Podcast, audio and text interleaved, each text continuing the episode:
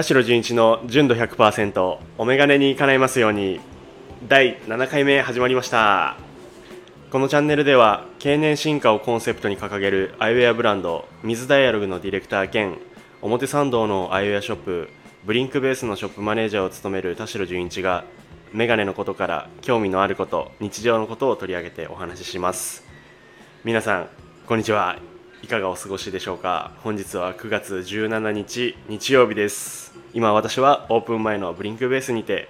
こちらの収録をしております。今もう、えーマイクにちょっと音声が入ってるかもしれませんがちょっと耳を澄ましていただいて表参道ではですね今あのおみこしが担がれてお祭り今しております。なので今回のラジオずっとお祭りの会みたいな感じでちょっと音声入っちゃうかもしれないですけど全然お祭りに関係ないことを今日は話したいと思います。はい。突然なんですけどもあの僕歴史が好きなんですね。あのそうなんです。大好きで。なので歴史好きが高じて高校のあの地理歴史の教員免許まで取得しちゃったりとかして。なので本当はあのメガネの歴史とかもね大好きで調べたり考察したりよくしてるんですけども、えーその歴史好きを使ってで今回からあの〇〇の歴史と題しましていろんな日常のものの小さいことから何でも歴史を紐解いてちょっと行く回をやっていきたいなと今回思っております。はいなんかね、あのーラジオやるならこういうコーナーやりたいなと思ってたんですよ。過去にもなんかブログとかでもやりたいなと思ってたんですけどもさすがにねこうなんて言うんでしょうメガネに関係のないことをやってもねあんまりよくわからないブログになっちゃうかなと思ったんでこういう回やりたいなと思ってたんですよね。でこれ何がいいってねこういうコーナーをやることで自分で何かをこう調べようというきっかけになるんですよ。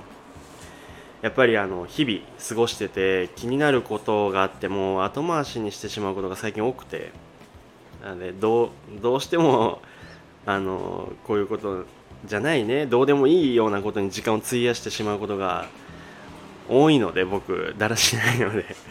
でそういう時間を過ごすことちょっと後ろめたくて。やっぱねこういう自分の知的好奇心みたいなのを大切にしてかつ発表してここで はい。皆さんにもそういう雑学みたいなのをお裾分けできたらなというわけです。はい。で、えー今回のテーマはですね。こちらです。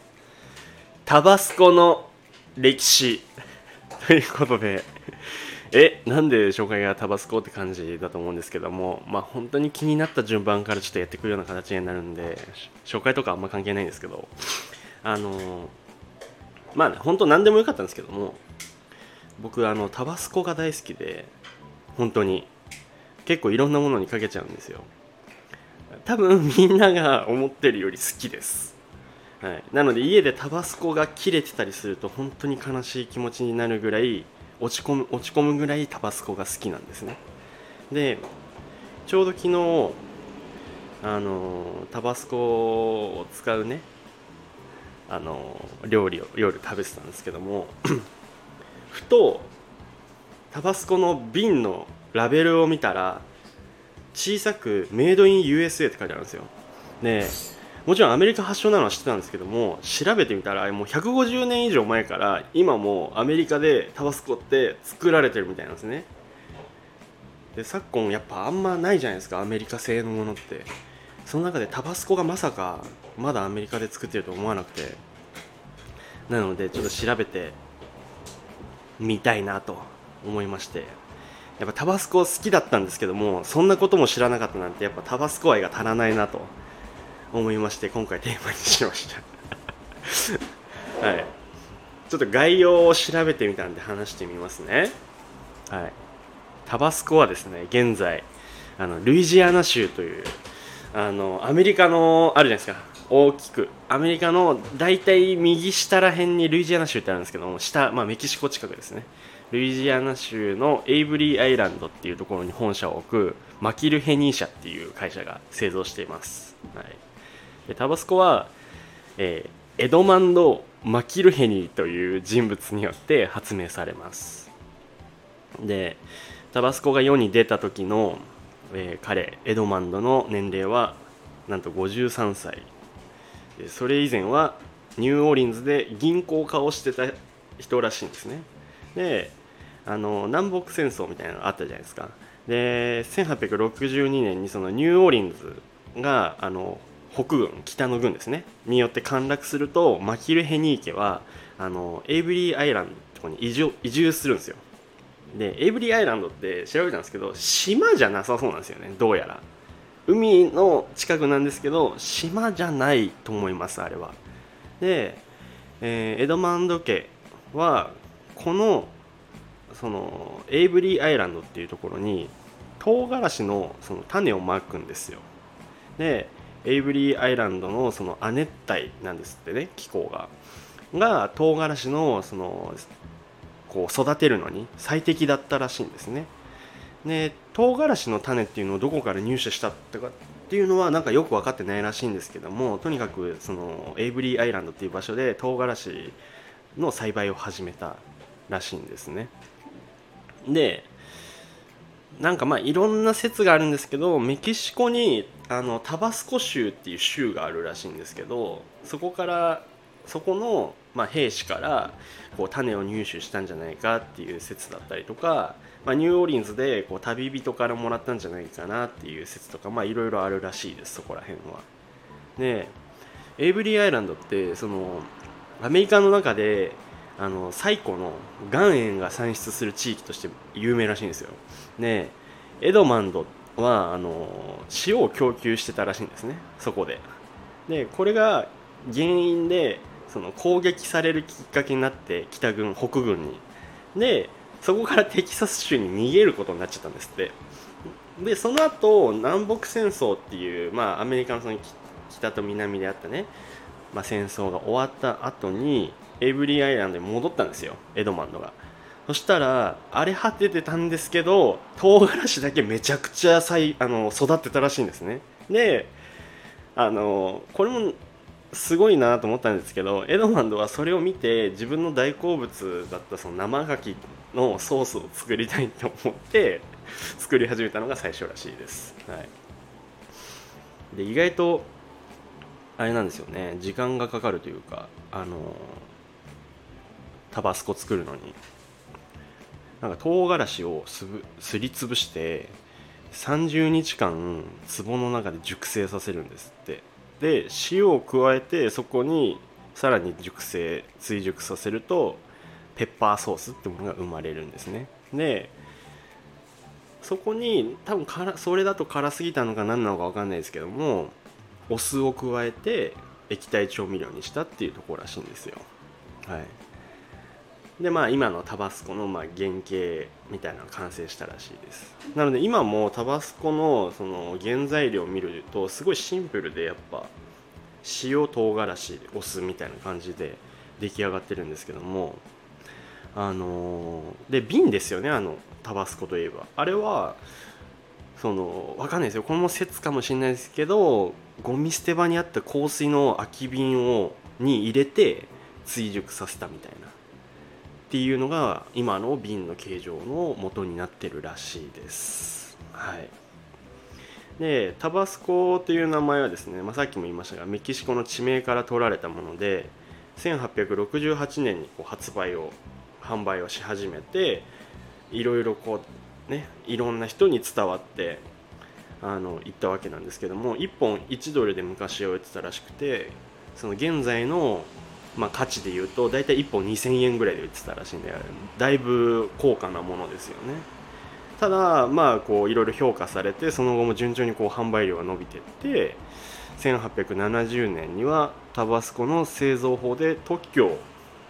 取りました。ついに。はい。で現在ではその現在もそのエイブリーアイランドってところで作られてるんですけどあの1日に100万本ぐらい生産してるらしいんですね。でこの本数は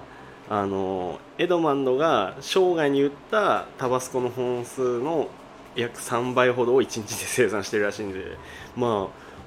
あなのですごい世界中に広まったってことですよね。なのであの21言語160カ国以上で輸出されて、まあ、今私たちの、ね、食卓に並んでるらしいんですよ。で日本にやってきたのはタバスコが。あの第二次世界大戦が終わった後にアメリカの進駐軍が持ち込んだらしいですね、まあ、喫茶店で置いてたりとかそういうふうにどんどんどんどんこう庶民にもいろいろ広まっていったってわけなんですよ。で、えー、ここまでがまあざっと歴史ですね。はい。でタバスコってまあ最近よく見るようになりましたけどもいくつか種類があるんですよ。で普段タバスコってみんながこう呼んでる赤いソースはペッパーソースっていう種類なんですよ。でスーパーとかレストランに置いてあるのもそうですね。ほとんどがペッパーソースってものですね。僕もこれ大好きです。はい。でも他にも種類がありまして緑色のタバスコありますよね。たまにあのイタリア料理屋さんとかあとはまあ某あの食品屋さんとかにも売ってますしこれはハラペーニョソース。あの魚介系とかに合いますねこれは、はい、でペッパーソースの隣で売ってることが多いですね。やっぱこれは。一番多分そのペッパーソースの次に見ることが多いと思います。でこの他にもガーリックソースとかあとハバネロソースありますね。肉あとは肉料理専用のチポートレイペッパーソースっていうのとあとスイートスパイシーペッパーソース。でバッファロースタイルホットソースっていうのがあるらしくて見たことないんですけどこれ。でその数は全部で8種類。あるらしいんですね。全部は見たことないですね。さすがに。あります？長尾さん。ペッパーソース以外の。8種類はないですよね。でもさすがに。ないですね。で瓶のサイズもあのいくつか種類があるあるらしくてこれ面白かったんですけど、まあ、小さいサイズから順に 4ml60ml150ml355ml で1ガロン。これ3.87リットルもあるらしいですけど。その上にあの55ガロンっていうあのタバスコもあるらしくてこれあの大体280リットルらしいんですね。で60ミットルとかねあのスーパーで一番よく販売されている一般的なサイズで55ガロンはさすがにま業務用でしょうね。あのドラム缶サイズみたいな。で55ガロンってどんな状態なんだろうと思って画像を調べてみたんですけど出てこなかったです。あの1ガロンのものは出てきたんですけど55ガロンのタバスコソースの、あのー、ものは出てこなかったんでもし画像を持ってるよっていう方あのちょっと送っていただけてちょっと見てみたいです。はい。はい。ということでね今回はあのまるまる1回分ちょっとタバスコの歴史について話してきたんですけども。やっぱメガネもそうなんですけどもあのアメリカ製品アメリカ製のものって本当減ってきてるようなやっぱ印象があって輸入に頼ってねどうしてもアメリカでものづくりみたいなされないんで。でまさかタバスコのようなそういう食品がいまだにアメリカで作ってるとは思わなかったですね。なのでなんか他にもこれ意外とアメリカで作られてるんですよみたいなのあったらぜひ教えてほしいです。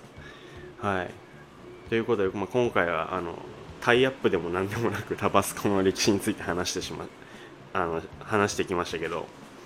あのタバスコはですねあのインスタグラムのアカウントも実はやっていてあのジャパンとあの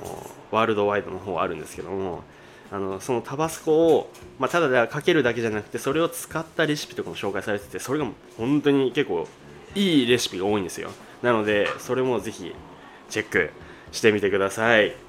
はい。そしてリスナーの方々からメガネにまつわることからそうじゃないことまでレターを募集しておりますのでぜひともお気軽に送ってください。